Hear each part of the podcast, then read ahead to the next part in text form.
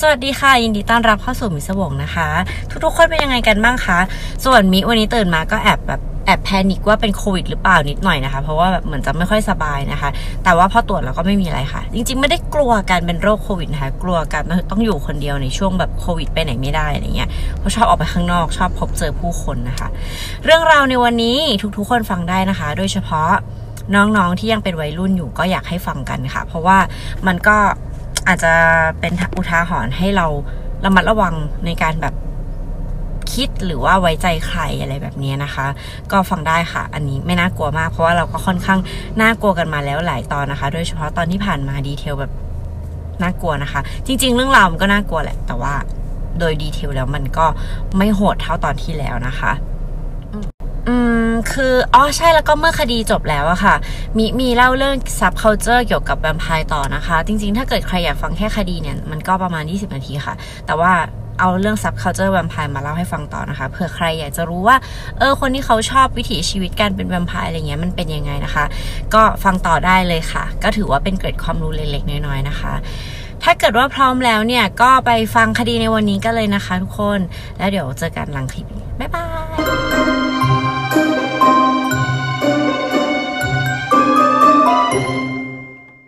สวัสดีค่ะ ทุกคนยินดีต้อนรับเข้าสู่มิสวงนะคะ ทุกคนเป็นยังไงกันบ้างคะ ผ่านมา 7 วันมีอะไรเกิดขึ้นมากมายเลยนะคะ แบบว่ามากมายจริง ๆ นะคะ ทั้งคอนเสิร์ตบิลลี่ไอลิชทั้งเรื่องราวการบ้านการเมืองนะคะ หรือว่าข่าวที่เราก็ติดตามอยู่นะคะ ก็คือข่าวที่มีน้องผู้หญิงเข้ามาแจ้งความเรื่องของการที่เหมือนเธอเมาแล้วก็ถูกล่วงละเมิดทางเพศจาก คนที่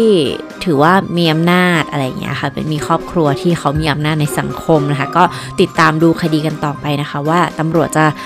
ทำคดีนี้ออกมาเป็นรูปแบบไหนนะคะแล้วก็มีหลาย ๆ เรื่องมากเลยที่ติดตามทั้งว่าโอ้ยทั้งเรื่องแบบ Blackpink โอ้โหแล้วก็ยินดีด้วยกับลิซ่ามาก ๆ เลยนะคะ ที่ได้เป็นศิลปิน Best K-pop Winner นะคะ ในเวที VMA ยิ่งใหญ่ ยิ่งใหญ่ค่ะ ตบมือให้ เก่งมากเลยค่ะ อะไรอะไรก็ดูเกิดขึ้นแบบรวดเร็วเยอะแยะมากมายภายในหนึ่งวีคที่ผ่านมาเนาะพวกเราเนี่ยแหละค่ะก็อยากจะแบบทักทายนะคะเผื่อมีใครแบบไปดูคอนเสิร์ตมาหรือว่ามีอยากการพูดคุยอะไรก็คือสามารถคอมเมนต์ได้เลยนะคะ เรื่องราวในวันนี้ก็ไม่น่ากลัวเวอร์เออเป็นแบบคนขวัญอ่อนก็ฟังได้ค่ะ แต่ว่าสำหรับเราก็น่ากลัวอยู่ดีนะคะ เพราะมันเป็นการกระทำที่แบบทำทำไมมันยังไงอะไรแบบนี้นะคะ ก็ถ้าเกิดว่าพร้อมแล้วเนี่ยไปฟังกันเลยค่ะ เหยื่อของเราในวันนี้นะคะ เธอชื่อว่าสเตซี่ลีมิทเชลค่ะสเตซี่เนี่ยคือเกิดที่อังกฤษนะคะ เป็น British born girl แต่ว่าไปเติบโตที่ออสเตรเลียเมื่อเธออายุ 10 ขวบค่ะ ซึ่งต้องบอกว่าการที่เธอย้ายไปอยู่ออสเตรเลียตอนที่เธอโตแล้วเนี่ย มันทำให้สำเนียงของเธอค่ะ ยังมีความเป็น British อยู่เนาะซึ่งจริงๆแล้วสำหรับเราอะออสเตรเลียกับอังกฤษนี่จริงๆ มันก็ ในโทนโทนเดียวกันเนาะแต่ว่านั่นแหละค่ะ คือถ้าเกิดว่าเราไม่ได้เป็นคนออสเตรเลียเลยหรืออะไรเงี้ยเราก็คงฟังไม่ได้ออกมากว่ามันต่างกันยังไงนะคะ แต่เอาเป็นว่าเธอก็จะถูกเอ่อบูลลี่เกี่ยวกับสำเนียงที่เป็นอังกฤษของเธอนะคะ เพราะว่าเพราะว่าเด็กๆนะคะชอบบูลลี่ไม่รู้เป็นอะไรกันนะคะ เป็นทุกประเทศเลยนะคะ ประเทศไทยก็มีค่ะ ก็ไม่จำไม่ได้แล้วว่าตอนเด็กๆเราได้เคยทำให้ใครรู้สึกไม่ดีหรือเปล่านะถ้าเกิดว่าแบบเหมือนบูลลี่หรือว่าได้ทำให้ใครรู้สึกไม่ดีต้องขอโทษด้วยนะคะ อโทษจริงๆค่ะ คือบางทีเราก็ไม่รู้ไงว่าการกระทำของเราหรือว่าคำพูดของเราเนี่ยมันไปทำให้ใครแบบรู้สึกแย่ไหม ถ้าเกิดว่ามีก็ขอโทษจริง ๆ นะคะเมื่อเธอย้ายมาอยู่ที่ออสเตรเลียนะคะ เธอย้ายมาอยู่ที่เมืองเพิร์ธค่ะ คนไทยอยู่เยอะใช่ไหมคะ ถ้าเกิดว่าใครฟังอยู่จากที่เมืองเพิร์ธเนี่ยก็สวัสดีนะคะ ก็ถ้าเกิดว่าเราเล่าตรงไหนแบบมีดีเทลที่ข้ามไปแล้วเกิด เออสมมติว่าทราบอะไรเงี้ยสามารถมาคอมเมนต์แก้ไขได้เลยนะคะโอเคคือเธอย้ายมาอยู่ที่เมืองเพิร์ธคือถึงเธอจะถูกบูลลี่นะคะ แต่ว่าเธอก็มีเพื่อนค่ะ ก็มีกลุ่มเพื่อนอะไรเงี้ยเด็กสาวทั่วไปนะคะ ตอนนั้นเนี่ยเธออยู่ 15 ค่ะ เป็นปี2006 นะคะ สเตซี่เกิดปี 90 พอดีเลยนะคะ ก็อยู่ประมาณ 15 นะคะ ช่วงนั้นเนี่ยเป็นช่วงของ ปลายปีและใกล้ๆกับคริสต์มาสนะคะในช่วงเวลาที่เกิดเรื่องราวนี้นะคะ เมื่อเด็กอายุ 15 ค่ะ แน่นอนนะคะ มันก็จะมีอยู่ไม่กี่เรื่องนะคะ เมื่อแบบเราโตเป็นวัยรุ่นนะคะ ก็จะมีเรื่องของการที่เราเริ่มกระบฏทะเลาะกับพ่อแม่ ติดเพื่อนอะไรแบบนี้ใช่ไหมคะ ไม่ว่าจะแบบวัยวัยรุ่นในยุคไหนเนี่ยมันก็เหมือนเหมือนกันนะคะ คราวนี้ในยุคตอนนั้นที่สเตซี่อายุ15 เนี่ย เธอก็ติดเพื่อนมากๆเลยค่ะ คือแทบจะไม่อยู่บ้านเลยเออแล้วซึ่งพ่อแม่ของเธอเนี่ยก็คือเป็นห่วงแหละ เราว่าคือตึงไปก็ไม่ดีหย่อนไปก็ไม่ดีเนาะแต่ว่าในในเรื่องเนี้ยคือสเตซี่ค่อนข้างทะเลาะกับพ่อแม่บ่อยนะคะ เพราะว่าเธอเนี่ยอยากจะออกไปเที่ยวเล่นตลอดเวลาเลย แล้วพ่อแม่ของเธอเนี่ยก็ไม่อยากให้เธอออกจากบ้านนะคะ ก็แบบทะเลาะกันไปทะเลาะกันมาอะไรเงี้ย มันก็จะมีหลาย ๆ ครั้งนะคะ ที่สเตซี่เนี่ย เธอก็เลือกที่จะแบบเก็บเสื้อผ้าใส่กระเป๋า แล้วก็หนีออกจากบ้าน แต่ว่าหนีออกจากบ้านเนี่ยก็จะเป็นหนีออกจากบ้านแบบสั้น ๆ ก็ไม่เชิงว่าไม่ติดต่อที่บ้านเลยอะไรเงี้ย ก็อาจจะแบบมีบอกบ้างเพราะว่าไม่งั้นพ่อแม่เธอก็คงแจ้งตำรวจไปแล้วอะไรเงี้ยอาจจะมีแบบพ่อแม่ของเพื่อนที่สเตซี่เขาหนีออกจากบ้านไปอยู่ด้วยอะไรเงี้ยค่ะ จะโทรบอกอะไรเงี้ยค่ะ ว่าแบบเออลูกมาค้างนะหนึ่งคืนสองคืนอะไรก็ว่ากันไปอะไรเงี้ยค่ะ แต่เมื่อเหตุการณ์มันบ่อย ๆ เข้าเนี่ย แบบหนีออกจากบ้านบ่อยๆ แล้วก็เอ้ยมาค้างบ้านแกได้ไหมมาค้างบ้านแกได้ไหมบ่อยๆเงี้ยคือพ่อแม่ของเพื่อนเองก็อาจจะไม่โอเค หรือว่ามันก็อาจจะเริ่มแบบเออเกินไปอะไรเงี้ยค่ะ เพื่อนๆของสเตซี่เนี่ยก็เหมือนกับแบบเออไม่เอาละแกเหมือนมาไม่ได้อะไรเงี้ยเออแบบอยู่บ้านเถอะอะไรเงี้ยก็ไม่ได้ให้เธอเนี่ยมาค้างที่บ้านนะคะ คราวนี้เหตุการณ์เนี่ยมันช่วงประมาณวันที่ 15 ธันวาคมปี 2006 ค่ะ คือสเตซี่เนี่ย เธอก็ทะเลาะกับที่บ้านใช่ไหมคะ แล้วเธอก็ทะเลาะกันยิ่งใหญ่ครั้งนี้ เธอก็แบบแบกเสื้อผ้าออกมาเรียบร้อย แต่ว่าเธอไม่มีที่ไปค่ะ คือครั้งนี้ไม่มีบ้านเพื่อนให้ไปค้างจริง ๆ นะคะ แล้วก็มีเพื่อนคนหนึ่งแนะนำค่ะว่า เออ เธอรู้จักกับเพื่อนแบบที่เขาโตกว่าอะไรเงี้ย มีบ้านแบบแชร์กัน เธอลองไปขอเขาอยู่สิ เผื่อเขาจะแบบว่าให้อยู่วันสองวันอะไรเงี้ย ซึ่งมันก็เป็นเพื่อนที่แบบ สเตซี่เนี่ยไม่รู้จักเลย เป็นเพื่อนของเพื่อนอีกทีหนึ่งอะไรอย่างเงี้ยค่ะ ซึ่งสองคนนั้นเนี่ยชื่อว่าเจสสิก้ากับแวร์รี่นะคะ เจสสิก้ามีชื่อจริงว่าเจสสิก้าสตาซิโนวอฟสกี้นะคะส่วนแวร์รี่นะคะ ก็คือชื่อเต็มว่าแวร์รี่พาราชุมตินะคะ ก็เหมือนเธอน่าจะเป็นผู้อพยพจากเมืองอะไรสักอย่างหนึ่งเนี่ยแหละค่ะ ทั้งเจสสิก้าแล้วก็แวร์รี่นะคะ เป็นคู่รักกันค่ะ ก็คือแบบเป็นคู่รัก LGBT นะคะ เป็นเลสเบี้ยนนะคะ แวร์รี่อายุ 19 ปีค่ะ ส่วนเจสสิก้าเนี่ยอายุ 21 ปีค่ะ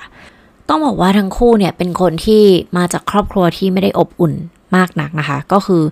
เรียกได้ว่าแย่นะคะ อย่างแวร์รี่เองเนี่ยก็ถูกพ่อทำร้ายร่างกายบ่อยครั้งนะคะ เพราะว่าคือคุณพ่อเนี่ยไม่ได้ทำร้ายเฉพาะแวร์รี่นะ คือคุณพ่อเป็นเหมือนแบบว่าเมายาเมาเหล้าอะไรเงี้ย แล้วก็ทำร้ายคุณแม่อะไรเงี้ย ก็ทำให้แวร์รี่เนี่ยจะต้องเข้าไปแบบช่วยแม่ของเธอนะคะ ก็เลยหลายครั้งก็เลยต้องเหมือนแบบ โดนทำร้ายด้วย เพราะว่าเธอพยายามที่จะปกป้องแม่หรือว่าพี่น้องของเธอเนี่ยจากพ่อของเธอค่ะ ซึ่งพ่อของเธอเนี่ยเป็นคนที่ใช้ความรุนแรงแบบมาก ๆเลยนะคะ และสุดท้ายเนี่ยเขาก็ถูกจับค่ะ แต่ว่าครอบครัวก็แบบ มันก็แตกสลายไปแล้วเนาะเมื่อเมื่อครอบครัวมันเป็นแบบนั้นนะคะ ส่วนเจสสิก้านะคะ พ่อแม่ก็หย่าร้างกันตั้งแต่เธอยังเด็กค่ะทำให้เธอเนี่ยก็มีปัญหาเรื่อยมานะคะ เธอมีประวัติทั้งการแบบทำลายร่างกายตัวเองนะคะ ก็คือเธอมีปัญหาทางด้านความรู้สึกนะคะ แล้วก็ทำลายร่างกายตัวเอง แล้วก็ชอบแบบเผาตัวเองหรือว่าชอบคัตติ้งหรือว่าตัดหรือว่าอะไรแบบ เอามีดกรีดอะไรแบบประมาณนั้นนะคะ ก็คือชอบทำร้ายตัวเองนะคะ แต่ว่ามีอย่างหนึ่งที่เธอชอบค่ะ ก็คือความรุนแรงนะคะ เพราะว่าเธอรู้สึกว่าเธอเนี่ยไม่รู้สึกอะไรอย่างอื่นเลยอะคือเธอรู้สึกแต่ความชา ความโดดเดี่ยว ความรู้สึกเหมือนไม่ใช่คน รู้สึกแบบ ไร้ความรู้สึกค่ะ เพราะฉะนั้นเธอเลยชอบทำอะไรที่มันรุนแรง extreme น่ากลัวอะไรเงี้ย เธอถึงจะแบบว่ารู้สึกไปกับมันนะคะ เมื่อทั้งสองคนก็คือวาร์รี่แล้วก็เจสสิก้ามาเจอกันเนี่ย มันก็เลยเหมือนแบบเอ่อน้ำมันกับไฟอะไรเงี้ยแบบ เธอเป็นไฟฉันเป็นน้ำมันทุกอย่างมันจะต้องพินาศไปด้วยกันนะคะ แต่นั่นแหละค่ะคือสิ่งที่สเตซี่ มิเชลนะคะ ไม่ทราบค่ะ เมื่อเธอหนีออกจากบ้านนะคะ แล้วก็ตัดสินใจเดินทางมาที่ บ้านหลังนี้ค่ะ ที่เป็นบ้านบ้านเช่านะคะสำหรับแบบมีคนมาเช่าร่วมกันอะไรเงี้ยแต่จริงๆบ้านหลังนี้เนี่ยมีคนเช่า 3 คนนะคะ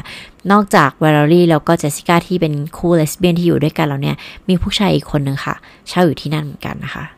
แต่เมื่อสเตซี่เดินทางมาขอความช่วยเหลือว่าเออเธอขอค้างได้ไหมเธอ คนนี้แนะนำมาน่ะอะไรแบบเนี้ยทั้งสองคนก็ยินยอมให้สเตซี่ค้างนะคะ ถึงจะไม่รู้จักกันเลย เราว่าแรก ๆ มันก็ไม่มีอะไรค่ะ มันก็เป็นช่วงแบบวันแรกที่เออทำความรู้จักกันอ๋อหรออะไรอย่างเงี้ยค่ะ ซึ่งในช่วงเวลานั้นเนี่ยสเตซี่เธอค่อนข้างแบบว่าเพื่อถึงเธอจะอายุสิบห้าแต่ว่าเธอก็น่ารักอะ่ะเธอก็แบบหน้าตาดีเนาะเป็นแบบวัยรุ่นที่แบบหน้าหน้าตาดีอะไรอย่างเงี้ยค่ะ ซึ่งเวลาเธออยู่ที่บ้านเช่าเนี่ย เธอจะใส่แบบชุดว่ายน้ำบิกินี่อะไรเงี้ยค่อนข้างบ่อยนะคะ ก็มันก็จะทำให้เหมือนกับเจสสิก้าเนี่ย ค่อนข้างหึงหวงแวร์รี่นะคะ เวลาแบบ เห็นแวร์รี่คุยกับสเตซี่อะไรแบบนี้ค่ะ แต่ว่าแวร์รี่เนี่ยก็บอกว่าเธอไม่ได้คิดอะไรเลย มันก็คุยทั่วไปอะไรอย่างเงี้ยค่ะ แต่ว่ามันทำให้เจสสิก้าเนี่ยไม่พอใจค่ะ แล้วก็เริ่มมีความรู้สึกหึงหวงนะคะสเตซี่เนี่ยอยู่ที่นั่นได้ประมาณ 2 วัน เธอก็โทรศัพท์คุยกับที่บ้านนะคะ ก็เริ่มตกลงกันว่าโอเค ไม่ว่ามีปัญหาอะไรก็แล้วแต่เนี่ยเดี๋ยวกลับมาเคลียร์กันที่บ้านนะอะไรอย่างเงี้ยค่ะ ซึ่งทางสเตซี่เนี่ยก็แบบเหมือนกับเธอก็กบฏมาสองวันสามวันแล้วว่าการที่ไม่อยู่บ้านคนอื่นมันก็คงไม่ได้แบบ happy อะไรขนาดนั้นนะและอีกอย่างหนึ่งเธอก็ไม่รู้จักสองคนนี้เลยอะไรเงี้ยเธอก็ตัดสินใจที่จะโอเคเธอกลับบ้านก็ได้อะไรเงี้ย เธอก็เลยนัดกับพ่อแม่ค่ะ ว่าเดี๋ยวจะไปเจอที่สถานีรถไฟนี่นี่นะแล้วเดี๋ยวพ่อแม่มารับอะไรเงี้ยใช่ไหมคะ แต่พอถึงเวลาจริงเนี่ย เธอไม่ได้ไปตามนัดค่ะ ซึ่งพ่อแม่ก็ติดต่อไม่ได้นะคะ คือไม่มีโทรศัพท์มาบอกไม่มีอะไรเลยนะคะ ซึ่งพ่อแม่เนี่ยก็เริ่มแบบว่า เอ๊ะ มันยังไงนะ เพราะว่าเรานัดกันแล้วอะไรอย่างเงี้ยค่ะ แต่ว่าพวกเขาเนี่ยก็กลับไปรอเธอที่บ้านนะคะ แล้วก็หวังว่าเธอจะกลับบ้านมา แต่คราวนี้มันผ่านมา 5 วันแล้วค่ะทุกคน คือแบบสเตซี่ก็ยังไม่กลับบ้านสักทีนะคะ แล้วมันก็ใกล้วันคริสต์มาสเข้าไปทุกทีค่ะ พ่อแม่ของเธอเนี่ยก็อยากให้เธอเนี่ยกลับมาที่บ้านนะคะ แต่ว่าเป็นห่วงมากก็ ก็เลยแบบเหมือนแจ้งตำรวจนะคะ ให้ไปทำแบบว่า welfare check หน่อยอะไรเงี้ย ลูกของพวกเขาเนี่ยหายตัวไปนะคะ ซึ่งมันก็ไม่ได้ยากเลยค่ะ ในการที่จะตามว่าสเตซี่เนี่ยไปอยู่ที่ไหนนะคะ พอตำรวจเนี่ยก็พอจะสืบได้ว่าอ๋อสเตซี่เนี่ยไปอยู่ที่บ้านหลังนี้นะคะ ซึ่งบ้านหลังนี้เนี่ยก็ไม่ได้เป็นอะไรที่ใหม่สำหรับตำรวจนะเพราะว่าตำรวจเนี่ยมาบ้านหลังนี้ค่อนข้างบ่อยค่ะ มันมีปัญหาเยอะอะค่ะ ก็คือแบบทะเลาะกันบ้างเสียงดังเกินไปบ้างจัดปาร์ตี้ที่แบบเสียงดังเปิดดนตรีอะไรเงี้ยหรือว่าบางทีก็เป็นแบบคู่รักทะเลาะกันเสียงดังอะไรเงี้ยก็มีคนแจ้งตำรวจค่อนข้างบ่อย ก็ถือว่าเป็นบ้านที่ตำรวจรู้จักเป็นอย่างดีแล้วกันนะคะ แล้วเมื่อตำรวจไปขอที่หน้าประตูอะค่ะ ทางเวอร์ลี่แล้วก็เจสสิก้าเนี่ยก็ออกมาแบบอ้าว่าไงอะไรเงี้ย ก็ดูเฉยๆนะคะ เหมือนแบบมีมีอะไรหรือเปล่าอะไรเงี้ย ซึ่งตำรวจก็แบบ เออ รู้จักสเตซี่มิเชลไหม ซึ่งพวกเขาเนี่ยก็บอกว่า อ๋อ ก็รู้นะทำไมหรอ อะไรเงี้ย ตำรวจก็บอกว่าเธอเนี่ยหายตัวไปนะ ซึ่งทางวอรี่แล้วก็ตัวของเจสสิก้าก็คือเฉยๆค่ะ ก็บอกว่าเราไงอะไรเงี้ย คือเหมือนแบบ ก็ไม่ได้เกี่ยวอะไรไหมอะไรเงี้ยตำรวจก็เลยว่าโอเคงั้นขอดูเดินดูบ้านรอบๆหน่อยได้ไหมว่าแบบ มันมีอะไรผิดสงสัยหรือเปล่าอะไรเงี้ยค่ะ ซึ่งแวลลี่กับเจสสิก้าเนี่ยก็ยืนยันกับตำรวจนะคะว่า ตอนนี้สเตซี่เนี่ยไม่ได้อยู่ที่นี่แล้ว แต่ว่าตำรวจเนี่ยก็ยังแบบเออก็ขอดูหน่อยละกันในเมื่อมาแล้วนี่ไม่มีอะไรปิดบังอยู่แล้วนี่อะไรเงี้ย ซึ่งในตอนนั้นเนี่ยผู้หญิงทั้งสองคนเนี่ยก็เริ่มรู้สึกแบบร้อนรนขึ้นมานะคะตำรวจเนี่ยก็เดินดูตามบ้านค่ะ ซึ่งบ้านมันก็อยู่ใน condition ที่สภาพที่แบบมันก็ไม่ค่อยได้ดีมากอยู่แล้วอะไรเงี้ยแบบวัยรุ่นอยู่ด้วยกันเยอะๆเนาะถึงตำรวจจำแบบไม่ได้เห็น ครามซีนที่แบบน่ากลัวหรืออะไรเงี้ยนะคะ แต่ว่าตำรวจเนี่ยก็ไม่ละความพยายามค่ะ ก็เดินเดินดูไปจนถึงหลังบ้านเลยค่ะ ซึ่งหลังบ้านเนี่ยมันจะมีโรงเก็บของนะคะ เรียกว่า shred นะคะ ก็จะเป็นโรงเก็บของแบบบางบ้านก็อาจจะเอาไว้เก็บพวกอุปกรณ์ทำสวนอะไรแบบนี้ค่ะ บางบ้านก็เอาไว้เก็บของที่ไม่ได้ใช้แล้วอะไรเงี้ยค่ะ แต่บ้านนี้ค่ะ เอาไว้เก็บร่างที่ไร้วิญญาณของสเตซี่มิเชลค่ะ คือตำรวจเนี่ย ได้กลิ่น คือเราว่าถ้าเป็นตำรวจเนี่ยรู้อยู่แล้วนะคะว่ากลิ่นอย่างเงี้ยคืออะไรนะคะ แล้วสเตซี่เนี่ยน่าจะเสียชีวิตมาได้ประมาณ 3 วันแล้วนะคะ ตำรวจเนี่ยพบร่างของเธอค่ะ อยู่ในถังขยะทุกคนแบบว่าอยู่ในถังขยะถังขยะแบบถังขยะใหญ่ ๆ ที่เข็นออกไปทิ้งได้มีฝาปิดอย่างนั้นนะคะ ซึ่งแบบตำรวจช็อกมากค่ะ แล้วคือมันก็ต้องเป็นการจับกลุ่มคู่รักเจสสิก้าแล้วก็แวลลี่ทันทีเลยนะคะ จากการสอบปากคำค่ะ ในวันที่เกิดเหตุเนี่ย คือสเตซี่นะคะก็เป็นสเตซี่ค่ะ เธอพยายามที่จะแบบ friendly แหละเอาจริงแล้วคือเธอพยายามที่จะเอาใจแบบแวลลี่แล้วก็เจสสิก้านะคะคือเธอรู้อยู่แล้วว่าเจสสิก้าเนี่ยไม่ค่อยชอบเธอ ก็เลยทำให้เธอเนี่ยคุยกับแวลลี่เยอะ ซึ่งการที่เธอคุยกับแวลลี่เยอะเนี่ยมันก็ทำให้เจสสิก้าไม่พอใจเมื่อเจสสิก้าเนี่ยบอกแวลลี่ว่าเธอไม่พอใจนะคะ ที่แวลลี่เนี่ยคุยกับสเตซี่นะคะแบบหึงหวงฉันไม่ชอบ ฉันรำคาญมันมันต้องไปอะไรอย่างเงี้ย แทนที่แบบเออพวกเธอก็แค่แบบไล่สเตซี่กลับบ้านอะมันก็คือจบแล้วใช่ไหมคะ แต่ว่าแวลลี่ค่ะ ตัดสินใจว่า โอเค ฉันน่ะอยากจะพิสูจน์ให้เธอรู้นะว่าฉันน่ะรักเธอมากๆเลย แล้วฉันก็ไม่มีวันแบบนอกใจเธอไปชอบใครทั้งนั้นนะ เพราะฉะนั้นเรามาฆ่าสเตซี่กันเถอะ ซึ่งแทนที่เจสสิก้าจะแบบจะบ้าหรออะไรเงี้ย ก็แค่แค่ให้เธอกลับบ้านไปหรือเปล่าอะไรเงี้ย ทั้งคู่กลับรู้สึกว่าเฮ้ยโอเคนะ มันเป็นแผนที่แบบ เออน่าทำนะ แล้วเราจะฆ่าเธอยังไงดีล่ะ ทั้งคู่ก็เลยใช้เวลาวางแผนนะคะ ที่จะฆ่าสเตซี่ค่ะจำได้ไหมคะว่าเราบอกว่ามันมีผู้ชายคนหนึ่งอยู่ที่บ้านหลังนั้นนะคะ ผู้ชายคนนี้เนี่ยมีชื่อว่าเดวิดเฮเนสค่ะ เขาโตแล้วนะคะ อายุ 27 ปีค่ะ ก็คือเป็นผู้ร่วมเช่าอีกคนหนึ่ง เขาก็มีห้องของเขาเป็นของตัวเองนะคะ ซึ่งเดวิดเนี่ยรู้มาตลอดเลยค่ะว่าเวอร์รี่แล้วก็เจสสิก้าเนี่ยวางแผนที่จะทำร้ายสเตซี่นะคะ แต่เขาก็ไม่ได้คิดที่จะห้ามอะไรนะคะ เขาก็เหมือนแบบก็ไม่อยากยุ่งอะไรแบบนี้ค่ะ จริงๆแล้วเรื่องราวทั้งหมดเนี่ยเกิดขึ้นแค่เพียง 2 วันที่สเตซี่เข้าไปอยู่ในบ้านหลังนั้นเองนะคะ คือแบบวันเดียวไม่ชอบอีกวันก็ฆ่าเลยแบบนั้นเลยค่ะทุกคน เพราะว่าทั้งหมดทั้งปวงคือสเตซี่หายตัวไปเพียงแค่ 5 วันนะคะ แล้วก็ตำรวจเนี่ยก็ไปตามเจอศพของเธอเธอเสียชีวิตมาแล้ว 3 วันค่ะ จากการให้การของเดวิดด้วยนะคะ คือเดวิดบอกว่าเขาเนี่ยกลับมาจากที่ทำงานตอนเย็นนะคะ แล้วก็เห็นเจสสิก้ากับวารี่เนี่ยช่วยกันบดยาอยู่บดยาใส่แก้วเหมือนพวกยานอนหลับอะไรแบบนี้ค่ะ ซึ่งเขาก็ถามว่าเออทำอะไรอะไรเงี้ย ซึ่งทั้งสองคนเนี่ยก็บอกว่ากำลังจะฆ่าสเตซี่ค่ะ ซึ่งเดวิดเนี่ยก็เหมือนแบบมือเขาก็ไม่อยากรู้เห็นด้วยอะไรไปมากกว่านี้แล้ว เขาก็เลยเดินเข้าห้องตัวเองแล้วก็เปิดเพลงค่ะ ซึ่งในตอนนั้นเนี่ยทั้ง 3 คนนะคะ ก็คือสเตซี่แวลลี่แล้วก็เจสสิก้าเนี่ยก็ปาร์ตี้กันค่ะ ผู้หญิงสองคนนะคะ คู่รักก็พยายามที่จะเหมือนทำดีกับสเตซี่นะคะ ก็ให้เธอเนี่ยกินเหล้านู่นนี่นั่นโน่นนะคะ แล้วก็ให้เธอเนี่ยกินยานอนหลับอีกค่ะ โดยหลอกเธอว่าเป็นแบบยาเสพติดเป็นเอ็กซ์ซีเป็นอะไรแบบนี้นะคะ ซึ่งเธอก็กินค่ะเพื่อแบบเพื่อแบบให้บรรยากาศมันโอเคเนาะก็อาจจะแบบปาร์ตี้แล้วเดี๋ยวพรุ่งนี้ฉันก็กลับบ้านแล้วอะไรอย่างเงี้ยค่ะ แต่มันไม่ได้เป็นอย่างนั้นนี่ค่ะ เพราะว่าเดวิดบอกว่าหลังจากที่เขาปิดประตูแล้วก็ฟังเพลงอยู่ได้ไม่นานเนี่ย เขาได้ยินเสียงผู้หญิงคนหนึ่งตะโกนขึ้นมาว่า now แล้วก็ได้ยินเสียงการโจมตีกันค่ะ มีเสียงของแบบเหมือนของแบบ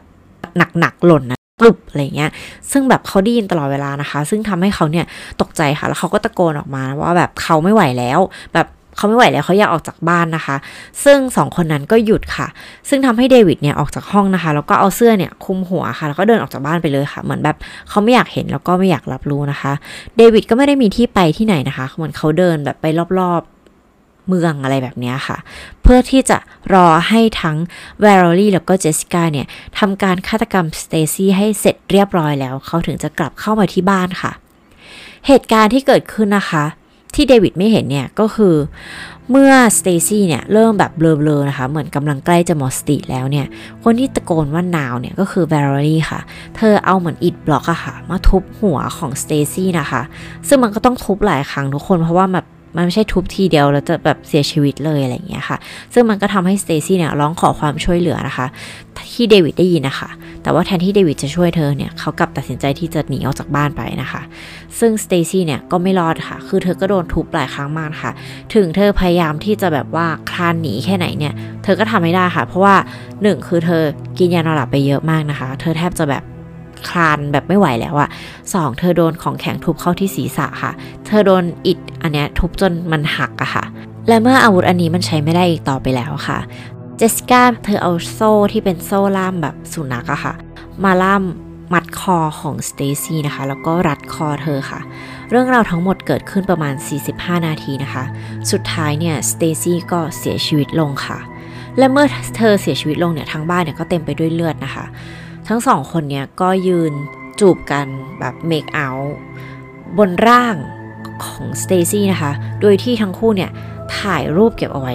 ในมือถือค่ะ บันทึกภาพเอาไว้ทั้งหมดนะคะ ว่าเกิดอะไรขึ้น ซึ่งแน่นอนค่ะ อันนั้นคือหลักฐานมาตัวที่ตำรวจเนี่ยก็ได้ดูเช่นเดียวกันค่ะ และหลังจากนั้นเนี่ยพวกเขาก็ได้แจ้งเดวิดนะคะอาจจะโทรหาหรืออะไรเดวิดอาจจะมีมือถืออะไรเงี้ยว่าโอเค กลับมาได้แล้ว แล้วก็เดวิดก็กลับมาบ้านค่ะ แล้วก็กลับเข้าไปนอนค่ะ เหมือนไม่มีอะไรเกิดขึ้นนะคะ ปล่อยให้ทั้งสองสาวเนี่ยพยายามที่จะเคลียร์พื้นที่ฆาตกรรมค่ะ เพราะว่าอย่างที่บอกว่าคือทั้งสองคนเนี่ยเขา plan ว่าเขาจะฆ่าสเตซี่ยังไง แต่ไม่ได้คิดว่าฆ่าเสร็จแล้วเนี่ยจะยังไงต่อ ซึ่งแบบตอนนั้นทั้งคู่เนี่ยก็พยายามลากร่างของสเตซี่นะคะ เอาไปไว้นอกบ้านก่อนนะคะ แล้วก็ทำความสะอาดบ้านแบบ ทำทำไปก่อนนะนะคะ ก็คือแบบซ่อนร่างของเธอไว้ที่เออโรงเก็บของข้างหลังนะคะ แล้วก็พยายามเช็ดคราบเลือดเช็ดอะไรอย่างเงี้ยค่ะ แต่จริงๆมันก็ยังเป็นแบบ crime scene อยู่เพราะว่าถือว่าทำได้ไม่ดีนะคะ แล้วก็อีกวันหนึ่งเนี่ยพวกเขาทั้ง 3 คนนะคะ รวมเดวิดด้วยเนี่ย ก็ไปซื้อของค่ะ พวกแบบของฮาร์ดแวร์ต่างๆ คือมีเลื่อย มี น้ำยาอะไรที่เรารู้กันนะคะ ที่พวกฆาตกรเขาต้องแบบต้องมีนะคะถุงขยะอะไรเงี้ย น้ำยาฟอกขาวสำหรับการที่จะแบบลบรอยเลือดอะไรต่างๆนะคะ เรื่องราวมันก็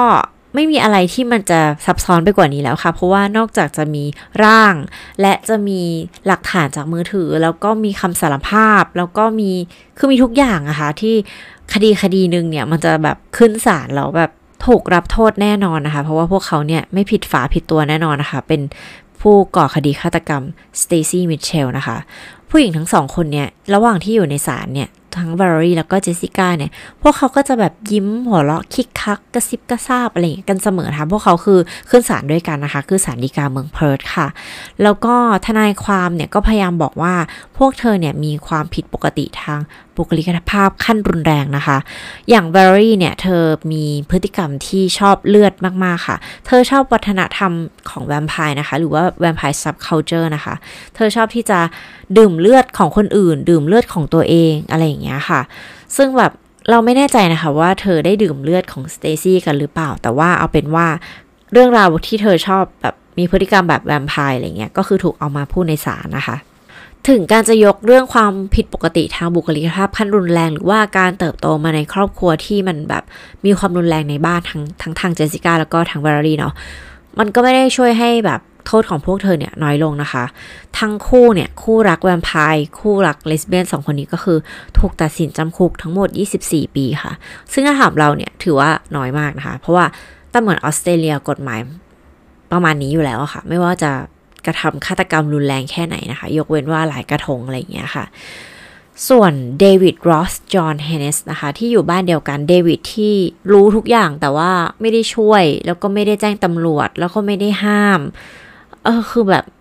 เขาก็ถูกตัดสินจำคุกนะคะสองปีค่ะ เนื่องจากแบบว่าเป็นเหมือน accessory murder หรือว่าแบบช่วยในคดีฆาตกรรมอะไรเงี้ย แต่สำหรับเราเราสึกว่าแบบเขาก็คือหนึ่งในฆาตกรนะ เพราะว่าแบบเขา เขาก็ทำให้สเตซี่ต้องตายอะทั้งๆที่เขาช่วยได้นะคะ แต่ว่านั่นแหละค่ะ เขาก็ถูกตัดสินจำคุกแค่ 2 ปีค่ะ ทั้งคู่นะคะ ทั้งแวร์รี่แล้วก็เจสสิก้านะคะ ก็ไปคบกันต่อในเรือนจำค่ะ คือทั้งคู่คืออยู่เรือนจำเดียวกันนะคะ ใช้เวลาร่วมกันมีความสุขอยู่ในเรือนจำด้วยกันนะคะ แต่ว่าสุดท้ายเนี่ยเหมือนกับมันมีเรื่องมีราวอะไรอย่างเงี้ยค่ะแล้วก็เรือนจำเนี่ยเขาก็มองว่ามันไม่เหมาะสมนะคะ ถ้าเราจะไม่ผิดมีใครสักคนหนึ่งพยายามที่จะแหกคุกด้วยค่ะ ไม่แน่ใจว่าเวอรี่หรือเจสสิก้านะคะ สุดท้ายทั้งคู่เนี่ยก็คือถูกแยกเรือนจำกันไปค่ะ แต่ว่าพวกเขาเนี่ยก็ยังเขียนจดหมายหากันอะไรแบบนี้นะคะ เรื่อยๆนะคะ ก็ถือว่าก็ยังคบกันต่อไปค่ะ ถ้านับปีกันแล้วเนี่ย อีกแค่เพียงไม่กี่ปี พวกเขาก็จะได้ถูกปล่อยตัวเป็นอิสระแล้วนะคะ หรือว่าพวกเขาก็จะได้แบบว่า หรือจริงๆเขาถูกปล่อยแล้วก็ไม่รู้นะ แต่ข่าวก็ไม่ได้มีนะ เท่าที่เห็นก็อาจจะยังค่ะ แต่ว่าใกล้แล้วแหละ ซึ่งสำหรับเราเรารู้สึกว่าแบบมันก็ไม่แฟร์เลยนะคะ เพราะว่าชีวิตของสเตซี่เนี่ยก็ยังมีอะไรอีกมากมายนะคะ ที่เธอเนี่ยสามารถที่จะเติบโตแล้วก็มีแบบครอบครัวเป็นของตัวเองนะคะ เพราะว่าครอบครัวของสเตซี่อะค่ะ ก็บอกว่าแบบพวกเขาเนี่ยแบบ สูญเสียลูกสาวไปอย่างไม่มีวันกลับนะคะ ถึงสเตซี่จะเป็นเด็กที่มีปัญหากับพ่อแม่บ้าง แต่ว่าโดยรวมแล้วเนี่ยทางครอบครัวพวกเขาเนี่ยคือรักกันดีนะคะ พ่อแม่ของสเตซี่เนี่ยใส่ใจสเตซี่มาก ๆ ค่ะ ถึงไม่อยากให้เธอเนี่ย ออกจากบ้านไปนู่นไปนี่บ่อย ๆ นะคะ เพราะว่าพวกเขาเนี่ยก็รู้ดีค่ะว่าสังคมข้างนอกอ่ะมันน่ากลัวนะคะ แล้วสุดท้ายมันก็เกิดเรื่องราวแบบนี้กับสเตซี่จนได้ค่ะ พ่อของสเตซี่เนี่ยบอกว่า เขาเนี่ยรู้ว่าความฝันของสเตซี่คือการที่จะมีครอบครัวแล้วก็มีลูกเป็นของตัวเองนะคะ แต่ว่าความฝันอันนั้นเนี่ยมันก็ถูกพรากไปโดย อะไรก็ไม่รู้อะทุกคนคือเรื่องราวมันแบบ ทั้งแวเลอรี่แล้วก็เจสสิก้าเนี่ยรู้จักสเตซี่แค่สองวันเองอะคือมันจะเกลียดอะไรกันได้ขนาดนั้นนะคะ เราก็เลยคิดว่า สเตซี่อาจจะต้องจากโลกนี้ไป เพราะว่าทั้งสองคนนี้รู้สึกว่าโลกนี้มันไม่แฟร์กับพวกเขาเพราะฉะนั้นเขาก็ก็แค่ไม่แฟร์กับคนอื่น ใครทำให้พวกเขาไม่มีความสุข พวกเขาก็จะกำจัดทิ้งไปอะไรแบบนี้ค่ะ ก็ต้องขอแสดงความเสียใจให้กับครอบครัวของสเตซี่ด้วยนะคะ ครอบครัวมิเชลค่ะที่ไม่มีวันได้เห็นลูกสาวของเขาเนี่ย เติบโตแล้วก็ได้ทำตามความฝันของตัวเองนะคะ ก็อยากให้เรื่องราวในวันนี้เนี่ยมันเป็นแบบอุทาหรณ์เนาะว่า เราไว้ใจใครไม่ได้เลยจริง ๆอะคือแบบบางทีเราคิดว่า เอ้ยมันแค่แบบเดียวเอง หรือว่าแบบยังเหตุการณ์เนี้ยเราคิดว่าสเตซี่ก็คงคิดว่าแบบ เออไปคาบ้านคนอื่นแค่วันสองวันเอง แบบเพื่อนเพื่อนแนะนำมาก็ได้แหละอะไรเงี้ย แต่จริงๆแล้วมันไม่ได้นะคะ คือแบบเราต้องดูแลตัวเองนะคะ เพราะว่าเราก็ไม่รู้จริงๆค่ะ ว่าคนคนอื่นเนี่ยเขาคิดอะไรกันอยู่หรือว่าเขาเป็นยังไง ก็ถ้าเป็นไปได้ไม่เหนือบากว่าแรงอะแบบถ้าแบบใครเป็นวัยรุ่นเนาะหรือว่าอะไรเงี้ยก็ ถ้าทะเลาะกันอย่าออกจากบ้านเลยค่ะ คือถ้าไม่ใช่ความรุนแรงนะ หมายถึงว่าถ้าพ่อแม่ไม่ได้แบบทำความรุนแรงกับเราหรืออะไรเงี้ย เป็นการแบบมีปากเสียงหรือว่างอนกันหรือว่าแบบทะเลาะกันในบ้านอะไรเงี้ยค่ะ ก็อย่าหนีออกจากบ้านเลยค่ะ เพราะว่าจริงๆอะ คือมันค่อนข้างแบบอันตรายนะคะ ต่อให้เราไปอยู่บ้านคนที่เรารู้จักเนี่ย เราก็ไม่รู้อีกค่ะว่า ในบ้านของเขาเนี่ยมีคนที่คิดร้ายกับเราหรือเปล่านะคะ เป็นห่วงค่ะ โดยเฉพาะแบบว่าวัยรุ่นที่แบบเป็นผู้หญิงเป็นอะไรเงี้ยก็อยากให้ดูแลตัวเองกันดีๆนะคะ อย่าให้อารมณ์แบบครอบงำเราทำให้ตัวเองไปอยู่ในจุดที่แบบว่าเสี่ยงอะไรแบบนี้เนาะเป็นห่วงค่ะ เรื่องราวของคดีเนี่ยก็ประมาณนี้นะคะ ถ้าเกิดว่าใครอยากฟังแค่คดีเนี่ยก็จะจบลงตรงนี้ค่ะ แต่ว่าถ้าเกิดใครสนใจเรื่องของวัฒนธรรมแวมไพร์นะคะ หรือว่าแวมไพร์ซับเคานเจอร์นะคะ เราไปหาข้อมูลมาเพิ่มให้อีกนิดหน่อยนะคะ คือเราก็ไม่ได้รู้เยอะมากนะ แต่พยายาม ไปหาอ่านเพิ่มเติมมาให้นะคะ อันนี้มาจากเพจ Scarven Grass นะคะ ถ้าอ่านผิดต้องขออภัยด้วยนะคะ พอดีหา subculture vampire นี่นแหละ แล้วก็ทางเพจเขียนค่อนข้างดีมากๆเลยค่ะ ก็เลยนำมาแชร์ทุกคนฟังนะคะ ก็คือเป็นเรื่องของ vampire subculture เนาะ คือถามว่าแวมไพร์จริงๆไหมแบบติดเชื้อแบบแอบกินเหล้าอะไรเงี้ยไม่ใช่กินเหล้ากินเลือด ขอโทษค่ะ ตายแล้ว โอเค กินเลือดนะคะ ทุกคนกินเลือดแวมพร์กินเหล้าเราเองเอาใหม่ กินเลือดค่ะ คือคงไม่มีนะคะ คิดว่านะ ไม่รู้เหมือนกัน เพราะว่าเป็นเรื่องถือว่าเป็นเรื่องลึกลับ อ่า อาจจะมีก็ได้เหมือนแบบ underworld แต่ถือว่าไม่มีไปก่อนละกัน เพราะว่ามันอาจจะแบบเป็นเรื่องใหญ่ทีนึง ถ้าแบบมีแวมไพร์ที่กัดคนแล้วแบบไปเป็นแวมไพร์อีกต่อหนึ่งอะไรเงี้ยแวมไพร์ที่เราจะเล่าให้ฟังในวันนี้เนี่ยก็จะเป็นมีพื้นฐานมาจากเป็นการแต่งตัวประกอบกับ เรื่องของความเชื่อของตัวเองอะไรแบบนี้นะคะ คือเขาแบ่งกลุ่มย่อยๆมาให้นะคะ เป็นชาว aesthetic นะคะ ก็คือชื่นชอบในแบบสุนทรีศาสตร์เกี่ยวกับผีดูดเลือดนะคะ แต่งตัว feel feel แวมไพร์อะไรเงี้ยแต่งหน้าออกไปทางแบบแวมไพร์ออกขาวๆอะไรแบบคล้ายๆจะเป็นกอธิกอะไรอย่างเงี้ยนะคะ นอนในเตียงโลงศพอะไรพวกนี้ก็จะมีนะคะเป็น Instagram Vampire เขาเขียนไว้นะในนิตยสาร Dazed and Confused ใช้คำเรียกว่า Instagram Vampire นะคะ หรือว่า 2 สาย Role Play ค่ะ คือสายนี้อาจจะชอบเล่นเกมนะคะ พวกเกม RPG เกม role play แสดงจริงจังอะไรต่างๆนะคะ มีคาแรคเตอร์แวมไพร์เป็นของตัวเอง ซึ่งแยกกับชีวิตประจำวันเลย ก็คือเวลาฉันเล่นเกมฉันเป็น role play เป็นแวมไพร์กับเพื่อนๆอะไรอย่างเงี้ยค่ะ แต่ว่าในชีวิตจริงก็เป็นคนปกตินะคะ ไม่ได้เป็นอะไรทั้งนั้นนะคะ ซึ่งมันก็คือแบบ role play เนาะแบบที่ 3 นะคะ แบบไลฟ์สไตล์ค่ะ นอนเช้าตื่นเย็นใช้ชีวิตทำงานกลางคืนสวมเขี้ยวออกไปนอกบ้านก็คือทำตัวเหมือนแวมไพร์เลยค่ะ แต่งกาย feel feel คอนเซปต์นะคะ มีคู่ชีวิตหรือว่ามีสัตว์เลี้ยงในหรือมีทาสมีอะไรเงี้ยในทางบทบาทแบบ BDSM นะคะ ก็คือแบบมีเลือดมีอะไรเข้ามาเกี่ยวข้องนิดนึงแล้วแต่คนค่ะ บางคนเขาก็ชอบแบบดื่มเลือดกันนะคะ บางคนก็จะชอบแบบ blood play อะไรแบบนี้นะคะ มันก็เป็นไลฟ์สไตล์แบบชาว BDSM นะ หรือบางคนก็จะเป็นแบบว่าไลฟ์สไตล์ทั่วไปเลยคือเสพศิลปะเกี่ยวกับ ผีดูดเลือดศึกษาวิชาการอ่านงานวิเคราะห์อะไรอย่างเงี้ยหรือแบบชอบอาชอบ Twilight อะไรเงี้ยก็ได้มั้งนะ เราว่าอาจจะนับได้เหมือนกันนะคะ แต่ว่ามันก็แค่อยู่กับขึ้นอยู่กับว่า deep มากแค่ไหนอะไรเงี้ยเออบางคนก็แค่แบบชอบเพราะว่าชอบความลึกลับ ชอบบรรยากาศชอบความเป็น setting แบบแวมไพร์แต่บางคนชอบจริง ๆ ชอบที่อยากจะแบบมีไลฟ์สไตล์แบบนั้นนะคะ ถ้าเกิดจะหาคู่ BDSM หรือว่าหาคู่ที่จะมี blood play อะไรอย่างเงี้ยก็ต้องเซฟตัวเองนิดนึงนะ เพราะว่าในโลกของความเป็นจริงเนี่ย มันมีโรคเข้ามาเกี่ยวข้องด้วยนะคะ ทุกคน คือเพราะฉะนั้นเรื่องการดื่มเลือดคนอื่นอะไรแบบนี้เราก็ควรจะมีการตรวจเลือดกันนะคะ ไม่งั้นจะเป็นเรื่องใหญ่ได้นะคะ สายที่ 4 ค่ะ คือสายเขาเขียนว่าสาย New Age นะคะ เขาเป็นกลุ่มที่เชื่อว่าตัวเองอ่อนไหวและไวต่อพลังงานรอบตัวค่ะทำให้ปวดหัวหรือไม่สบายร่างกายในช่วงระหว่างวันนะคะ เหมือนแพ้แพ้แสงแดดง่าย ๆ นะคะ แล้วพอกลางวันเนี่ยมันคนเยอะๆใช่ไหมคะเขาก็จะไม่ชอบค่ะ เพราะว่าเขารู้สึกว่าเขาได้รับพลังงานที่มันไม่บริสุทธิ์จากมนุษย์คนอื่นนะคะ ก็เลยใช้วิธีการ feed หรือว่าแบ่งพลังงานจากมนุษย์ที่ตัวเองไว้ใจในการดำเนินชีวิตนะคะ ก็คือง่ายๆคล้ายๆจะ introvert นิดๆเป็นแวมไพร์ introvert นิดๆนะคะ ก็คือจะอยู่กับเฉพาะกับคนที่เขารู้สึกว่าเขาสบายใจที่จะอยู่ด้วยพลังงานที่ดีอะไรแบบนี้ค่ะ ส่วน สาย New Age เนี่ยก็ยังแบ่งเป็นกลุ่มยิบย่อยอีกนะคะ คือ Psychic Vampire หรือว่า Psych Vampire นะคะ คือกลุ่มที่มีการสัมผัสแตะตัวฟีดพลังคนอื่นจากการมีเพศสัมพันธ์นะคะ หรือกลุ่มที่ได้รับการบริจาคบริโภคเลือดนะคะ อ่านว่าอะไรไม่รู้อะเซงกุนาเรียนถ้าอ่านผิดต้องขอโทษด้วยนะ เออทั้งนี้ทั้งนั้นก็เขาเขียนไว้นะคะ ว่ามนุษย์แต่ละคนเนี่ยไม่ได้มีการจำกัดว่าต้องเป็นอย่างใดอย่างหนึ่ง เช่นเดียวกับที่ชาวโลกทุกคนเนี่ยไม่ได้มีลักษณะนิสัยความสนใจงานอดิเรกเดียวนะคะ หรือว่าตัวตนแค่ด้านเดียว บางคนนัดเล่นเกมนู่นนี่นั่นนี่กับเพื่อนฝูง ก็อาจจะมีไลฟ์สไตล์เป็นแวมไพร์ในชีวิตประจำวัน มีความเชื่อเกี่ยวกับพลังชีวิต หรือเป็นเน็ตไอดอลแนวนี้ด้วยก็ได้ อันนี้เขาเขียนไว้ดีมากเลยนะคะ ซึ่งเราสึกว่าโอเคจริงมากๆค่ะ ถ้าเกิดใครชอบอ่านเรื่องราวแบบ มีความตำนานนิดๆ มีความกรีกหน่อยๆ อะไรเงี้ย ลองไปติดตามเพจเขาดูนะคะ ชื่อ s c a r w e n Grace ค่ะ เดี๋ยวเราเดี๋ยวเราเขียนขึ้นไว้ไว้ให้นะคะ ตามนี้นะคะ เพราะเราก็เพิ่งเจอเหมือนกันนะคะ ก็ติดตามอยู่ค่ะ ถ้าเกิดว่าแบบมีโอกาสได้ฟังนะคะ ขอบคุณมาก ๆ เลย แอบเอาข้อมูลมาเล่าให้ทุกคนฟัง ถือว่าเป็นการแบ่งปันแล้วกันนะคะ